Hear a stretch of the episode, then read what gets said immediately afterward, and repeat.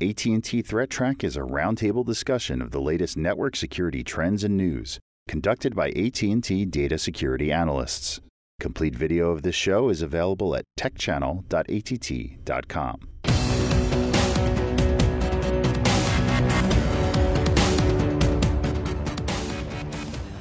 Hello, welcome to AT&T Threat Track for June 30th, 2015. This program provides network security highlights, discussion, and countermeasures for cyber threats. Uh, today we have a very special program because, first off, let me introduce our guest. We have Tony Tortorici uh, online with us. He's our uh, email expert. So glad to have him with the show. Uh, welcome to the show, Tony. I'm glad to be here. All right, thanks.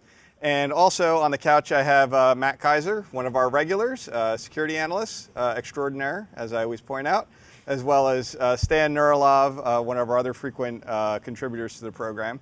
And I'll also mention that this uh, episode is our 150th episode. Uh, so, in celebration of the 150th episode, uh, Stan has pointed out that we're going to add a leap second to the calendar tonight, right? so this is June 30th. I guess there's a, a leap second tonight. but in reality, I think we might do a little bit more acknowledgement of our uh, milestone here next week when we have Brian and Jim on and whatnot. We want to get all the regulars on. So, in any event, um, welcome to the show. And uh, I'm John Hogaboom, of course. So, let's uh, move into the first story. And uh, I think, Matt, you were looking at this first one here. And it's um, uh, APT Group is exploiting Adobe Flash Player. Not necessarily a new thing, but maybe a little bit of a twist uh, yeah. or some new stuff going on in this one. So, this is an interesting one. Um, another Adobe Zero Day. You know, mm-hmm. who knew? You know, it was one of those one of those major major plugins that always seems to get popped all the time. But this one's a zero day. Uh, Adobe has pushed out a patch for it.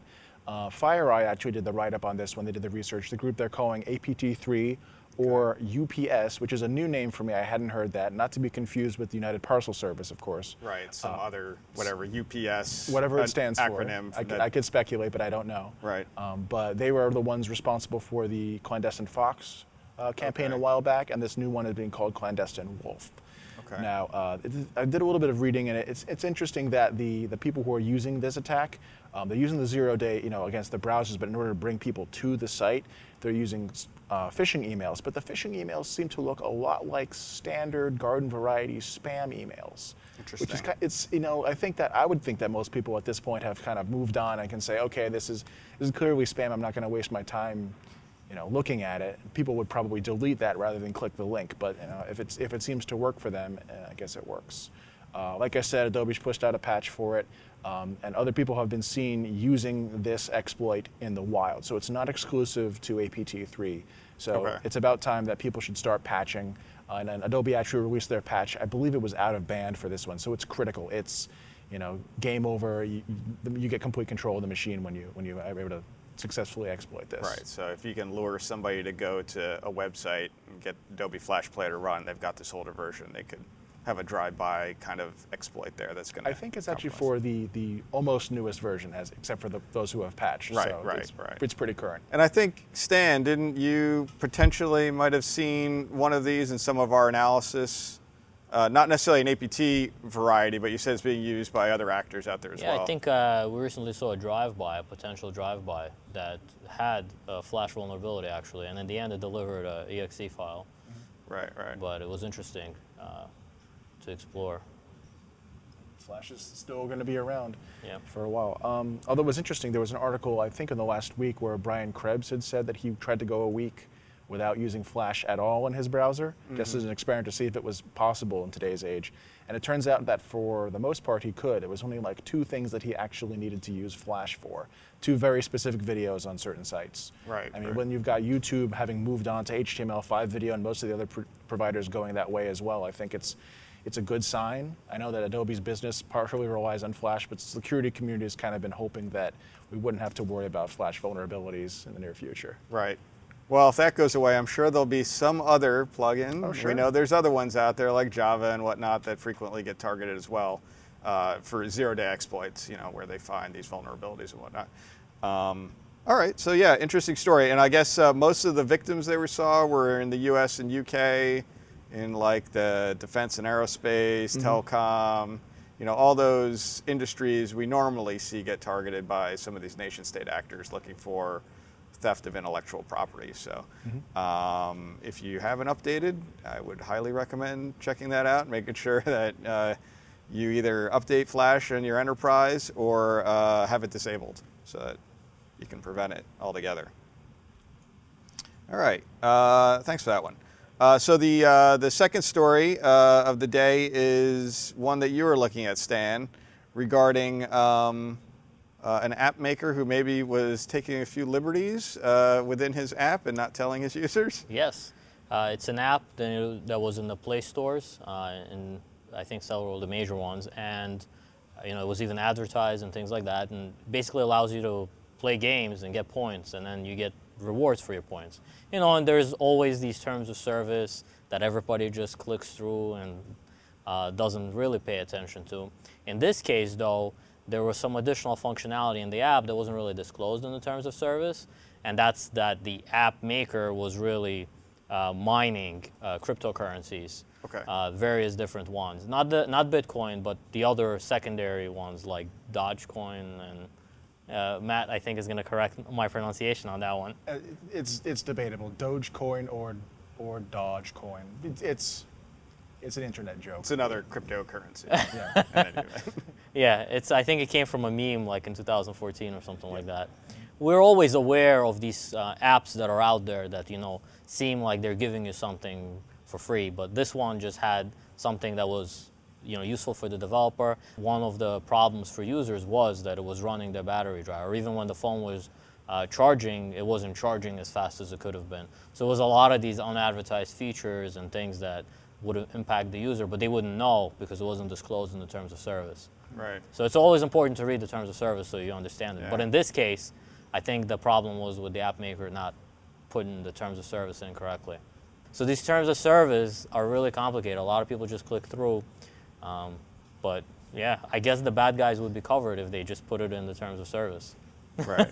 Was there, not uh, well, not that we're, you know, saying we, we would know legally whether it would or not, but um, it's just kind of one of those questions. Like, if, if it was, would that have protected him in any way? I guess that'd yeah, be my question. that would be debatable still.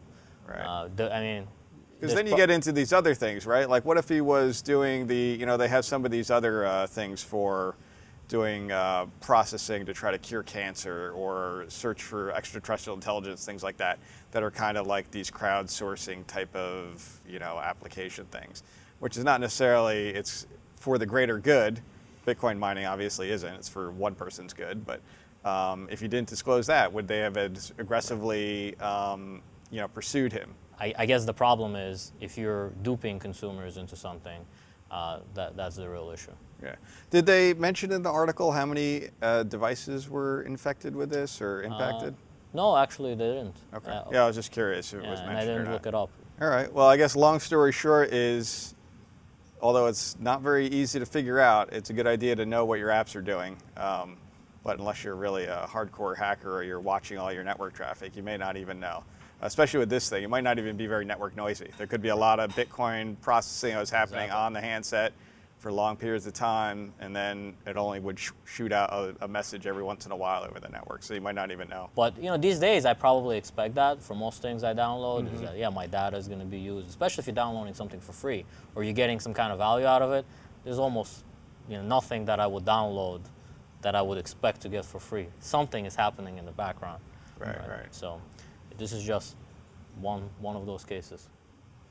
All right. Uh, thanks for that one. And so moving on, we're going to go to uh, our Threat Track Top 5.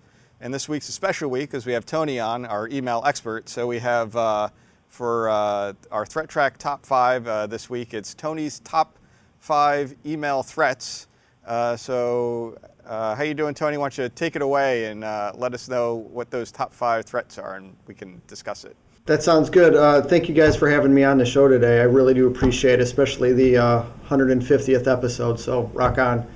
My my top five uh, threats are all around email, but basically, just want to throw out there that you know every day there's always new and emerging threats, and dealing with like drive-by downloads or you know um, remote access tools, so on and so forth. So there's always bad out there. Mine, my list is actually geared uh, towards the volume that I see with my daily research with email threats. And, you know, it's looking at everything, it's it's the thought of you know it's an oldie but goodie kind of pops into my head. Um, so start off with my number five is password protected files in, in emails. In the beginning of uh, 2015, actually for the past six months, we've seen over and over and over again um, emails coming in with password protected files that have the password in it. Gives that sense of you know this has to be legit because it's no one that's evil would, would do something like this, and it ends up being evil. Uh, we're seeing a lot of that lately. Um, ebbs and flows, but uh, emails that are containing password encrypted files that are are bad. I mean, this stuff isn't isn't good. So when, um, when they do that, are they like having an attachment with a password protected file, but then in the body of the email they say the password is whatever, so that the user knows? Absolutely. Uh, that's that's the way they did it five, seven years ago when when it was a, a bad threat and uh, you get an email. It's got an attachment. Oh, it's password protected for everyone's security. Password is password or something like that, and right. people will just open it up and they'll click on the document or whatever is inside, and boom, they're infected. This is a good strategy to protect the malware from antivirus as it's running through the network. It's going to be scanned, but as soon as the AV platforms hit a password protected file, they can't open it. So they just move it along, and it's it's a really easy way to get something bad all the way to to the endpoint for the human being to interact with. Right. Yeah, that's a very good point. Um, right. Yeah. Yeah. I mean, uh, a, a, machine or a computer is not going to know. Hey, they they put the password in here. I'm going to you know figure out how to unzip it and then analyze it. Um, so yeah, it gets right through to the end user at that point. Uh, exactly. Uh, there's been technology in the past that have has you know they've done that. Uh, I don't see that a lot. So pulling this old one out seems to be very effective for the people that are uh, behind the scenes in this. So my next one is another oldie but goodie. Uh, back in um, you know 10 years ago, macros in, in Word documents were really nasty. Uh, you know, someone could put some sort of malware in a in a macro and someone's they open it up and boom, all of a sudden there's an infection. Now, for years that was really quiet, and for the past six months or so, I've seen a constant flow of macros coming across. Again, it's an email coming in with a, a document, and when you open it up, it says, "Oh, you you need to enable a macro for you to be able to see this." the information inside and as soon as someone does it they're infected. So it's another one that's old school, and I think my my theory on it is a lot of people nowadays um, they forget the old old tricks, and as as we can all attest to, old tricks still work. Yeah, and I've seen with these macro ones, I agree. I've seen them a lot lately, and it's even it's so overt because they'll have a Word document and then it'll actually have like a big like red and black arrow pointing to the like the top of the screen where the button is to enable macros saying you know make sure you click on this button that's up here at the top of this document in order to see everything in the document and i guess there's a lot of users out there who just don't know that that could be potentially dangerous to enable that so Exactly, and it, it, goes along the um, you walk into an area and you say, "Don't push the big red button." A lot of people are going to push the big red button. I mean, it's just human nature. Yeah, it, yeah. I'm yeah. tempted. Yeah, I think instinctively when you see the the directions like that, you're like, "Oh, I got to follow them. This looks so official. I better click that button because I better see all of that stuff." I think there was a pen test that uh, Matt and I ran uh, some time ago, and that strategy worked wonders for us. Oh yeah. If you just make it look like they're supposed to do it, people just people follow instructions. It. People just follow the instructions. Okay, well, I'm going to tell everybody to think before you click. hopefully, hopefully they do. Maybe they'll learn something from this. But uh, so, what's the uh, what's your uh, top th- uh, your number three one that you have on the list there, Tony? My number three isn't a method like uh, password protection or macro, but it's actually a Trojan, and I think it's pronounced uh, Upatre. Right. So basically, this Trojan, it's being used quite a lot, and it's being used to hit you with my number two and my number one uh, threats. But basically, this is a first stage infection. Um, it was seen, started to kind of come up around 2013 uh, towards the, the end or the fall of the black hole exploit kit. But basically, this is a first stage infection. Once it's on the machine, then it goes out via either an IP or U, uh, a URL or something like that and downloads the real infection that the bad guys want to put on the machine. So that's been flooding emails all over. Um, once I get to number two and number one, you'll you'll understand why. But yeah, that's that's my number three threat. And uh, Stan, Matt, is it called Upatre? I've, I've, Is that the right I've- term? I've, I'm not sure. It's one of those things that you see written all the time but never pronounced. I typically say Upatra, but uh, Okay. I've been on conference calls where people have had the same discussion. You know, The long and short of it is it's basically a dropper, right? So it's what we call a, a dropper, where it's not really necessarily malware. I mean, it is malware itself, but it's not really doing a lot of criminal behavior. It's mostly going out and fetching other pieces of malware, like Tony was saying, and then dropping those onto the system. So it's really an end to a mean. I, I would I would slightly disagree. I think Oh. the dropper is the initial payload, and then sometimes you have a secondary payload, and then you have your final payload. We're talking about step two in the middle here. Okay. And I think, and I don't want to spoil my next story because I'm going to get into a little bit more about Upatra, but um, I think what happens with Upatra is typically that gets downloaded, um, and it, it's part of some sort of decision or, or resell point where um, people who are infected with Upatra can pay for infections of their own malware to be pushed as well. oh, okay. So I, I think that's how the ecosystem works, where you get infected with this, and then someone's rented, you know, this percentage of Upatra will become Dridex, or this percentage will become Dyre, or whatever it Okay. is. It's a business model that allows you to be able to slice it that way. All right. Well, hold off because I know you have a story specifically on this, but let's uh, let's move along. So, uh, what's your number two there, Tony? Well, uh, Matt just mentioned both number one and number two, so I'll just kind of throw them all all together. But it is uh, Dyre and uh, Dridex. These two, I, I can interpose them. It doesn't matter. Uh, they're both both the top ones that are currently being seen. A lot of people call them spyware. It, to me, it's it's just malware. I, the only thing this stuff does is bad.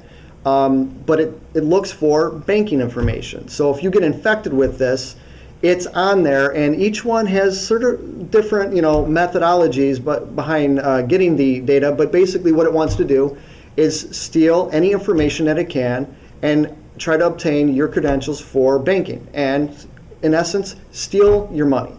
So either number one or number two, I don't care how you want to grade those two, except they're both the top on on my list. Okay, right, yeah, and these have been probably two of the most prominent banking Trojans um, in the past six months to a year, probably even around that, I would say, time frame. So, I um, would say probably since the, the Game Over Zeus takedown, the last big Zeus botnet. Right, These right. guys, I think, have taken the top spot. right, and Dyre also goes by the name Dyreza as well, or Dyrza. I don't know how you pronounce any of these things. I wish they'd make them. They should have a key. Somebody should have that out on the internet, a pronunciation key for Well, malware. First, we got to standardize the names for the malware across all the vendors. and Right. Then we can figure out how you're supposed to pronounce each one. Right, right.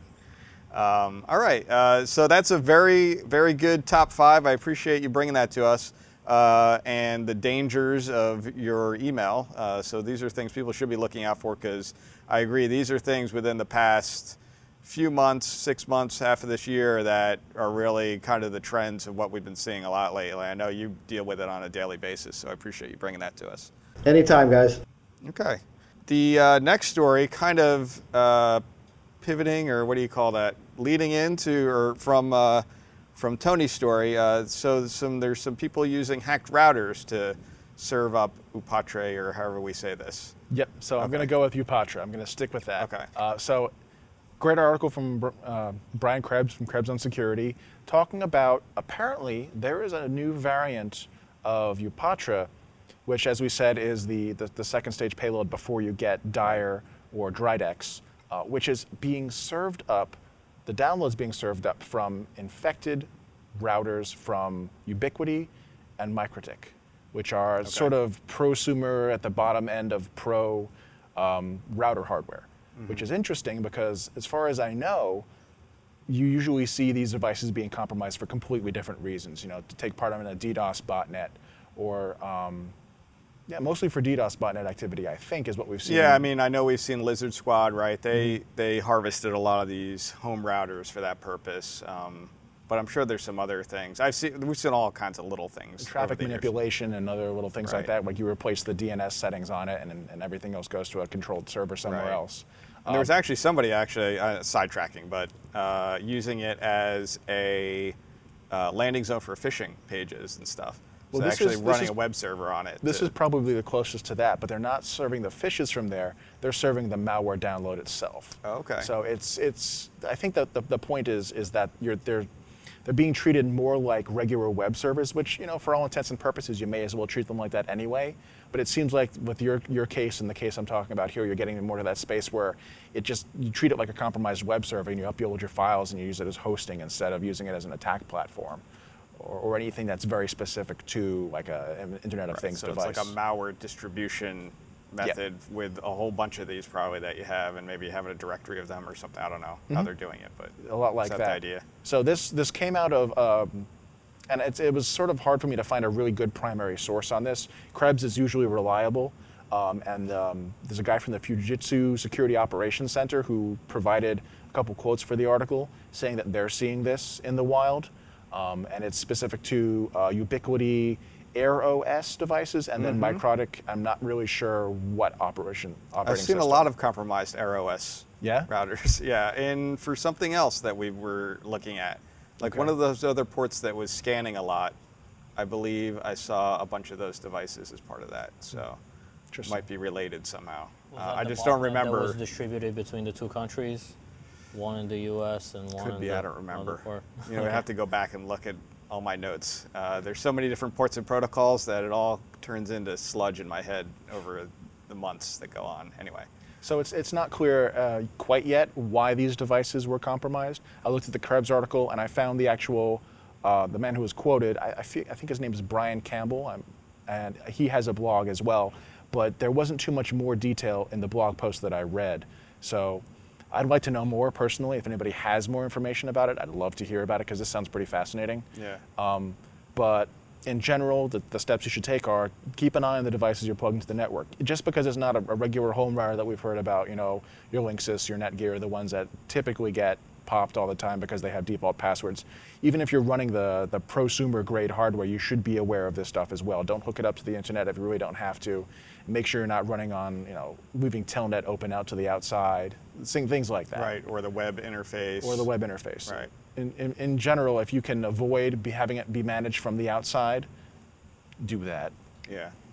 Yeah, it's interesting trend. Uh, I would agree because these devices, you know, they could you could do, like you said, you could run a web server. A bad guy could get on it, run a web server, distribute malware, distribute whatever. You know, it could be uh, could be any kind of material could be distributed from that, um, and you could use it as like relay points. You know, so you could, if you're a bad guy, you could use these to have netcat tunnels and stuff uh, to kind of hide your traffic as you go along and stuff. And the users that or the victims that run these home routers may be none the wiser. Sure. Uh, because it's at the perimeter of their network. You know, unless you're really watching what's leaving your router, which most people don't do. They're usually watching kind of inside your own network because it gets a little tricky to do that, uh, watching it on the outside. But um, uh, so you know, unless you're like one of us who's kind of you know maybe more hands-on doing that kind of analysis, most people would not know. You know, so I wonder if there's a competition between the adversaries, the bad guys,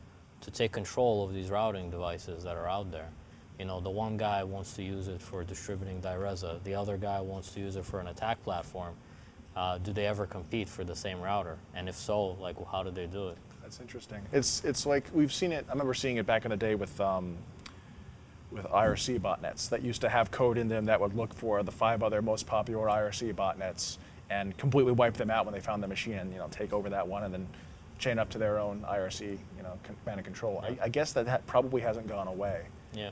Yeah, I think we've seen some families of these. I can't remember the name of the one family I'm thinking of that Lizard Squad was kind of using. It's Darlloz or Moon or any of those IoT no, ones. it was one of the other ones. I can't remember the name of, it. but I think it looked for these processes that might have been uh, also on the system and tried to kill them. A lot of these ones, if you ever looked at these home router infections, usually when they get in there, they get in, they drop the malware binary, and they run it, and then they delete it from from the system. So it's only running actively in memory, and you won't be able to actually find the file on the system because it's only active in memory. And then you know most of these devices stay online all- for an extended period of time, so they don't really have to worry about it. Uh, so if it reboots, they just have to find it again and reinfect it, run it, and then whatever. Uh, so that's one of the advantages for the attacker is that these devices don't reboot a lot like a home computer would potentially. Um, so they can just implant it once and it probably stay up there for weeks or months at a time before anybody notices. Um, but I have seen some cases where people try to either get in, delete other people's malware that they've deployed, and uh, and then try to protect it, like clean up the hole that they used to get in so that nobody else could get in and take it. of course, most of these things they're firmware devices, so they reboot and they're open again to the next person to go, go Yeah, I'm not it. sure that's the case with these two other devices that we're talking about in this case. I, Oh, I, no? I wouldn't say definitively that they're, you know, the firmware only type. I think they might actually have some persistent storage. Oh, really? But Okay. I, I should I should probably look into that before I make that a statement. Okay, all right, that would be interesting to find out. Um, okay, thanks a lot uh, for bringing that one. That's uh, I think that's an interesting thing. I've always kind of been. We see a lot of these Internet of Things devices in our scanning activity reports, which we'll talk about uh, upcoming. But um, so it's one of those things that it's important for people to know about and and pay attention to what we're saying and make sure your devices are not exposed to the internet and open for anybody to hack into them because it makes our job easier if it's if it's not uh, hackable.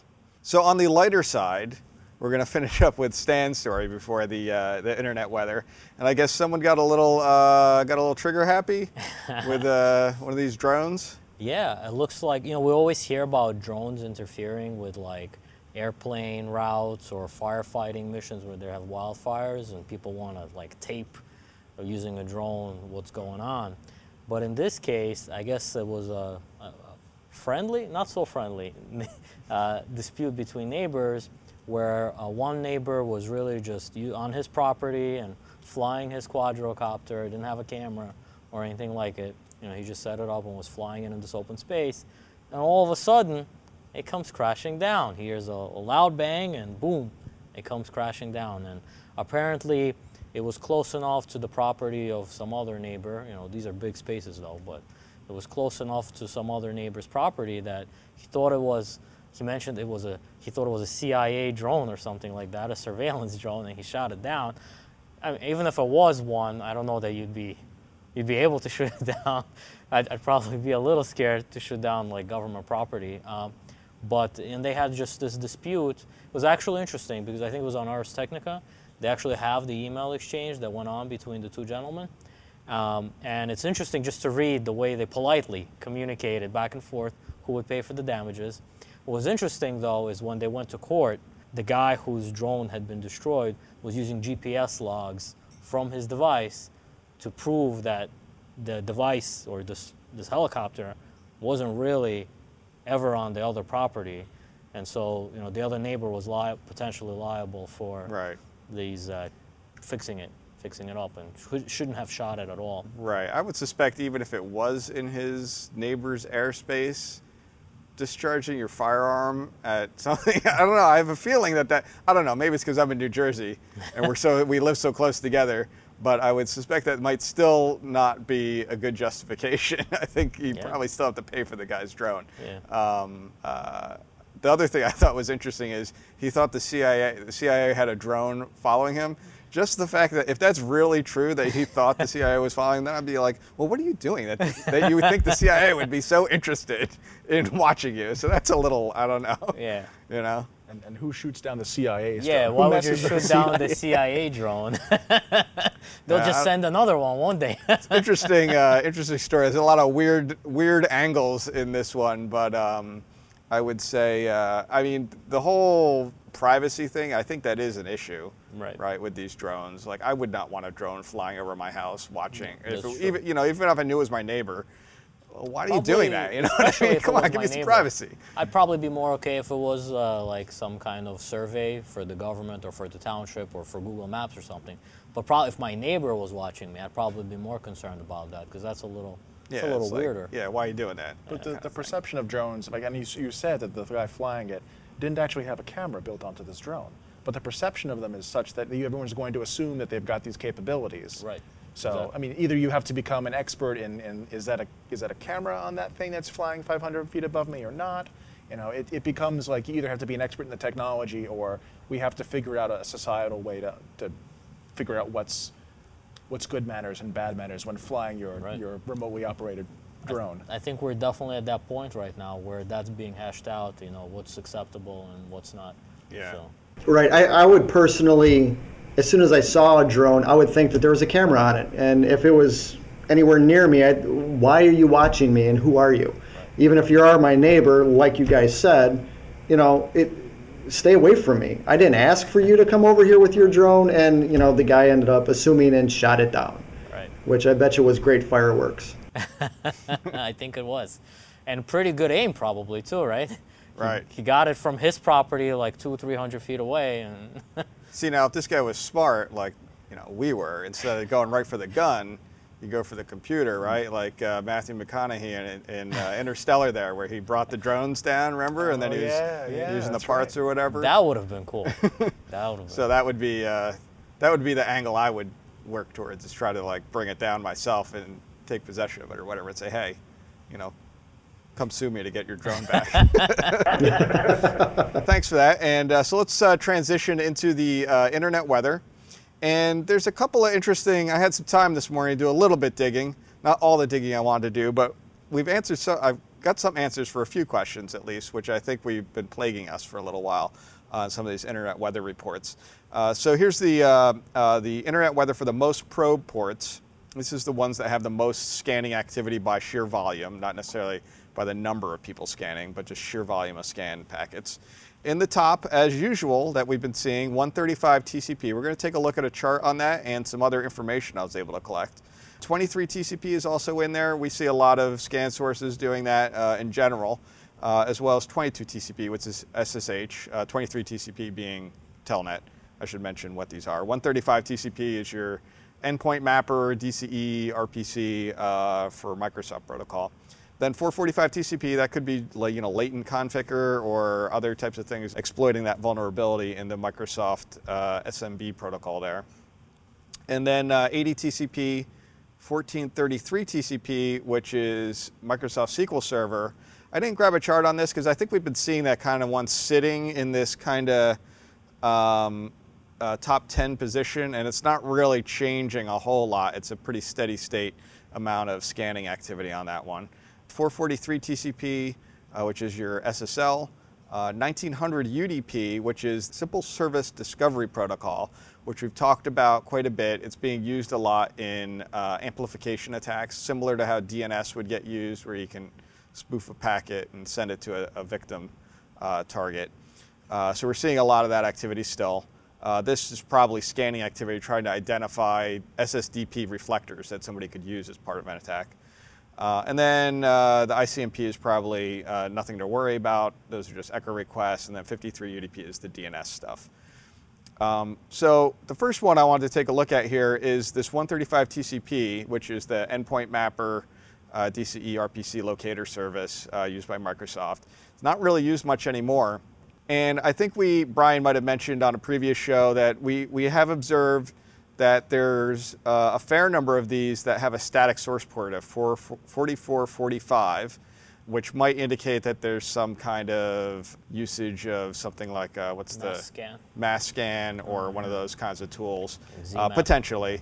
Um, but I also noticed that there's another population of them, actually, that right now, maybe ac- accounting for this large increase that we're seeing over the past seven days or so, it went from maybe 250,000 scan flows per hour up to 450,000. So it's almost a doubling, but not quite. The other group is using source port ranges of 1026 to 5000, which in and of itself is kind of interesting because that tells me it's not a Linux machine. This is probably real old Windows machines, which I thought was interesting because old Windows machines used that port range as um, their ephemeral ports when they would make a connection. And the population is mostly from China and US, so it's kind of a mix there.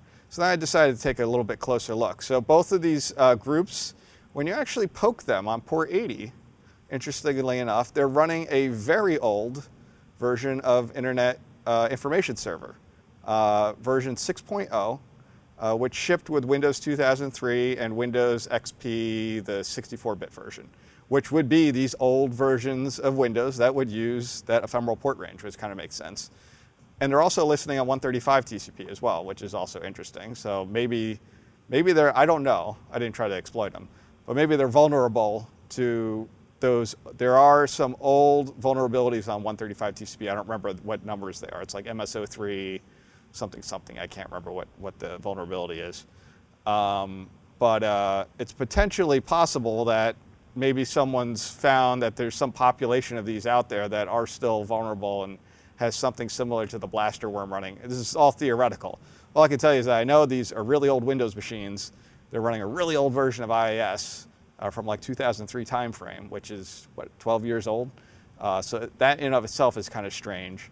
Um, and uh, when you actually hit their port 80, it just returns a under construction, you know, uh, IIS page in Chinese. They're all return a Chinese under construction, even the ones in the U.S. So interesting. Not sure what to make of it, other than maybe we have a little bit more information to go on to say, oh, we kind of understand what these sorts of devices are, but why or how they're becoming infected, or how they're how they're manifesting. You know, is somebody setting up a really old version of Windows with IIS? I don't know. Uh, to have you know a significant significant population of them out there. Um, I wouldn't say it's like super significant. I'm not quite sure if I got a chart on how many devices we see, but it's probably like less than 500. So it's not like a giant population of them, but they're doing a lot of scanning. So the same 500 are scanning basically across the internet. Yeah, like everything from one dot whatever up to 255 dot whatever, 254 dot whatever. Wow. So uh, kind of interesting. Another one to follow. I tried to see if we had any packets in our uh, HoneyNet to see if I could kind of get kind of samples of what it's trying to do, but I wasn't able to actually find any interactive uh, messages. Just yeah, I wasn't able to find any actual communication. So interesting. Uh, one to keep an eye on. I'm not quite sure what, what the motivation or what's behind it or why, why they're using this or if this is, you know, I don't know if somebody's setting these up like this or if somebody found a bunch of these old Windows machines sitting out there. They do happen to sit in very tight address blocks. So you'll see like at some internet service provider, you know, .10, .11, .12, .13, .14, .15, they're all the same kind of machine all doing this. So that is a little strange too. It'd be super weird if it was like, you know, because most internet worms never really die. There's always like a small population somewhere that never quite gets cleaned up. Mm-hmm. If that was the case, that you know, someone decided it was a good idea to bring a whole bunch of old XP boxes online because they were, you could, the licenses were cheap or something, right. and all of a sudden you've created another you know. Right. There's one blaster worm sitting out there, and he finally found this whole group of these new. yeah. It's like he had a feeding frenzy, a, a feast on all these vulnerable machines. Yeah. I don't know. We're theorizing, but it is interesting to think about. Somehow that reminds me of WALL-E for some reason, where like the one robot was on Earth by himself, and then he found all these other robots. I never saw the, the movie. So. Oh, okay. It's a cartoon. Um, okay. Uh, so I wanted to point that one out because I thought that was interesting. Um, and maybe we'll find out some more details uh, in the future on it. But uh, so in terms of the most sources probing, we talked about 23 TCP Telnet. That's at the top. That's been at the top for a long time. It's a lot of these IoT, you know, Internet of Things type of devices, home routers, like we talked about, get compromised, so they start looking for more devices uh, on 23 TCP that they can compromise. 445 TCP is your SMB. 27015 UDP, that is gaming that's probably going to keep going up now that we're in summer vacation mode. All the kids are home and they're playing games. So Steam Summer Sale. Oh, Steam Summer Sale. That's that it. We'll see if it, we get to the number three position by next week, right?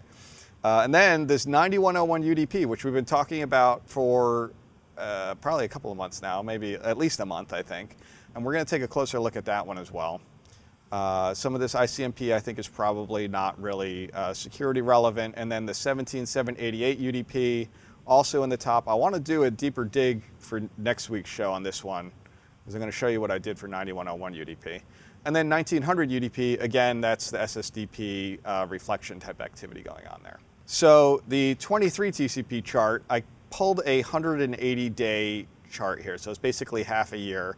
I did that because I wanted to show that even though it's in the top position, the telnet scanning that's been going on in terms of the number of sources uh, involved, it's not nearly to the point that it was back in the early part of the year, 2015. So we were up around 150,000 scan sources at the peak here, whereas right now we're kind of hovering around 60 to 70,000, about half of that in terms of a peak volume. So it is still a lot of scan sources. That's a lot of scan sources for us to see. That's why it's in the number one position. Uh, but it's not nearly as bad as it was before. Not to say I'm going to diminish that. I don't want this. You know, I'd like it to go away, or I'd like to figure out how this can be solved because I know they're up to no good these scan sources, but uh, uh, it's not as bad as it was. What's the uh, the low point for those scans? I can't see the dates. What's the- the low point for the because there's a there's a trough in the middle where it looks like they had a, a small right. number. So down in the middle here, like in the March to early April time frame, maybe there's a trough. I don't really have any accounting to explain that, other Yeah. than maybe whoever's running this was just busy with other things at that time, and they just kind of let it kind of die off, and now they resurging it again. I don't know. Um, I, I don't have an explanation for that, but uh, I'm trying to think of reasons why people would re- be rebooting their routers in the March to April timeframe. Oh, that's a good point too. Yeah, I don't know. It could be uh, related to that as well, but I don't know why that would be either. That's it. We're going to have to have a national holiday. Yeah, Re- National your router Reboot day. Day. Yeah. that would be. You know what? That would be re- interesting if people actually followed it and they did it. I bet you we'd see a major change in the profile of scanning traffic. Um, that's a very interesting day. We have to see if we can push that through with Congress or something. Uh, so then there's this 9101 UDP stuff, which is officially an IANA registered with Bacula Director. I can tell you this is not Bacula Director. This is distributed hash table BitTorrent traffic. We've been talking about this, that we've been seeing basically since it looks like May 30th. We saw, before May 30th, we saw no scanning whatsoever on this, this port. And then it started to really creep up, um, up to the point now that it's, what is it, around 6,500, so around 6,000 to 6,500 scan sources. Not nearly as bad as Telnet that we were just looking at, but still not insignificant. And my question was, is what are they doing? Like, why, why all of a sudden 9101 UDP? I did get a chance to, um, oh, it's also mostly from Thailand and the US. I thought it was interesting that recently, I think some of this, uh, the larger surge that we've had recently here is contributing a lot from Thailand. I didn't go back to the earlier to check it, but I can tell you right now there's a lot of Thailand um, devices involved here. And um, uh, when I actually took all the info hashes, because you know it's DHT. DHT is a protocol where basically you spew out to the internet, "Hey, does anybody know how to find this file?" And you you ask for an info hash, and then if somebody knows, uh, first of all, you got to find somebody who's actually listening, right, on port 9101 UDP. And then if they are and they actually know where it is, they'll respond, "Hey, yeah, I know where this file is. You can talk to these." eight peers that know something about this file, and then you talk to them, and then you start getting the file uh, with the BitTorrent protocol. So um, it's kind of a way to like, I guess, distribute, anonymize, or decentralize your uh, directory of probably illegally shared files. I mean, but or legally too. Legally, yeah. Yeah. Um, however, what I did is I took a list of all the info hashes that people were asking for and sharing in here, and uh, the majority are movie and music file sharing. So I kind of attribute this now to be benign stuff. I did, I didn't write down all of them, but there were like TV shows and certain music and some other explicit type of file sharing going on. But that would not be abnormal for BitTorrent. So uh, you know you could take those info hashes, go to like a BitTorrent tracker, and look them up and see what those file names are. So I did that real quickly. I took like the top 30 and just kind of figured out what they were. So um, so I thought that was interesting. I don't. I still don't have an answer. Like why 9101 UDP all of a sudden, other than maybe there's some some new client out there that uses that as a default port or something, but I'm not aware of it. So if anybody knows out there in internet land, please let us know. a closed community where everyone agreed to use this as the port instead of Right. for, for maybe evading um, uh, what do you call it? Like um, if, if an ISP decides to block file Oh, sharing ISP 's activities, blocking, and like you change the port 6881 number, or they may not something, see right. it. Yeah. All right, could be. Looks like it's not very good at evading. Since No. Well, to it's very it obvious to us, right? um, but you know, I, I get your drift in that you know maybe some service providers might block 6881 UDP, which is like the well-known port for BitTorrent, but they're not blocking this or something. Um, but I would Is there any way to tell what time of day this this is? Because I'm I'm looking at the chart and it almost looks like they're taking the weekends off, and it's almost you know maybe it's in business hours, so there's something else going on. I don't know. I'm just looking at the data and making stuff up. Um, well, I don't know if it's about a weekend off, but you see, like the wave pattern here is really Yeah. it peaks in the like. What I have to look at the actual hour that it's occurring in there, but these are individual days here, so you're really seeing a daily pattern of peaking, sinking down, peaking, sinking down, peaking, sinking down again, um, and growing over time. It's kind of hard to see if there's any kind of dip during weekends or not, but I'd have to actually map out which ones are actual weekends on here. Well, that makes Right. it- I was looking at it and the font's so small from what I'm seeing, it looked like a much longer time span. So the weekend theory's out. Yeah, no, I don't think that's the case here. I think you're just seeing kind of a daily diurnal type of pattern here uh, right now. So um, I'd like to do the same kind of thing um, with uh, with that 17788 UDP that we're also seeing elevate. Uh, we're actually seeing a lot more uh, activity on that one we are than we are with this 9101, and we're also seeing it for a much longer period of time. So uh, when we looked at that, it is clearly again uh, DHT BitTorrent protocol. So maybe we can figure out if it's the same kind of thing happening. But still, I'd like to understand who who and why they're deciding on these ports um, for uh, for their discovery. Uh, in any event, uh, so I thought that was interesting. Uh, maybe next week I'll try to get a better picture together of the types of files being shared, as long as it's not too naughty, uh, for lack of a better term. anyway, that's the show for today. Thank you for joining us. If you'd like to get in touch with us, you can email us at attthreattrack at list.att.com. Uh, you can also find the AT&T ThreatTraq program on the AT&T Tech channel, and it's also available on YouTube and iTunes. Uh, please follow us on Twitter. Our handle is at ATT Security. Uh, thanks, Tony, for joining us, uh, special guest this week. Also, thank you, Matt and Stan. Uh, I'm John Hogaboom. We'll be back next week with a new episode. Until then, keep your network safe. Expressed on AT&T ThreatTraq are those of the participants and do not necessarily represent the views of AT&T or any other person or entity.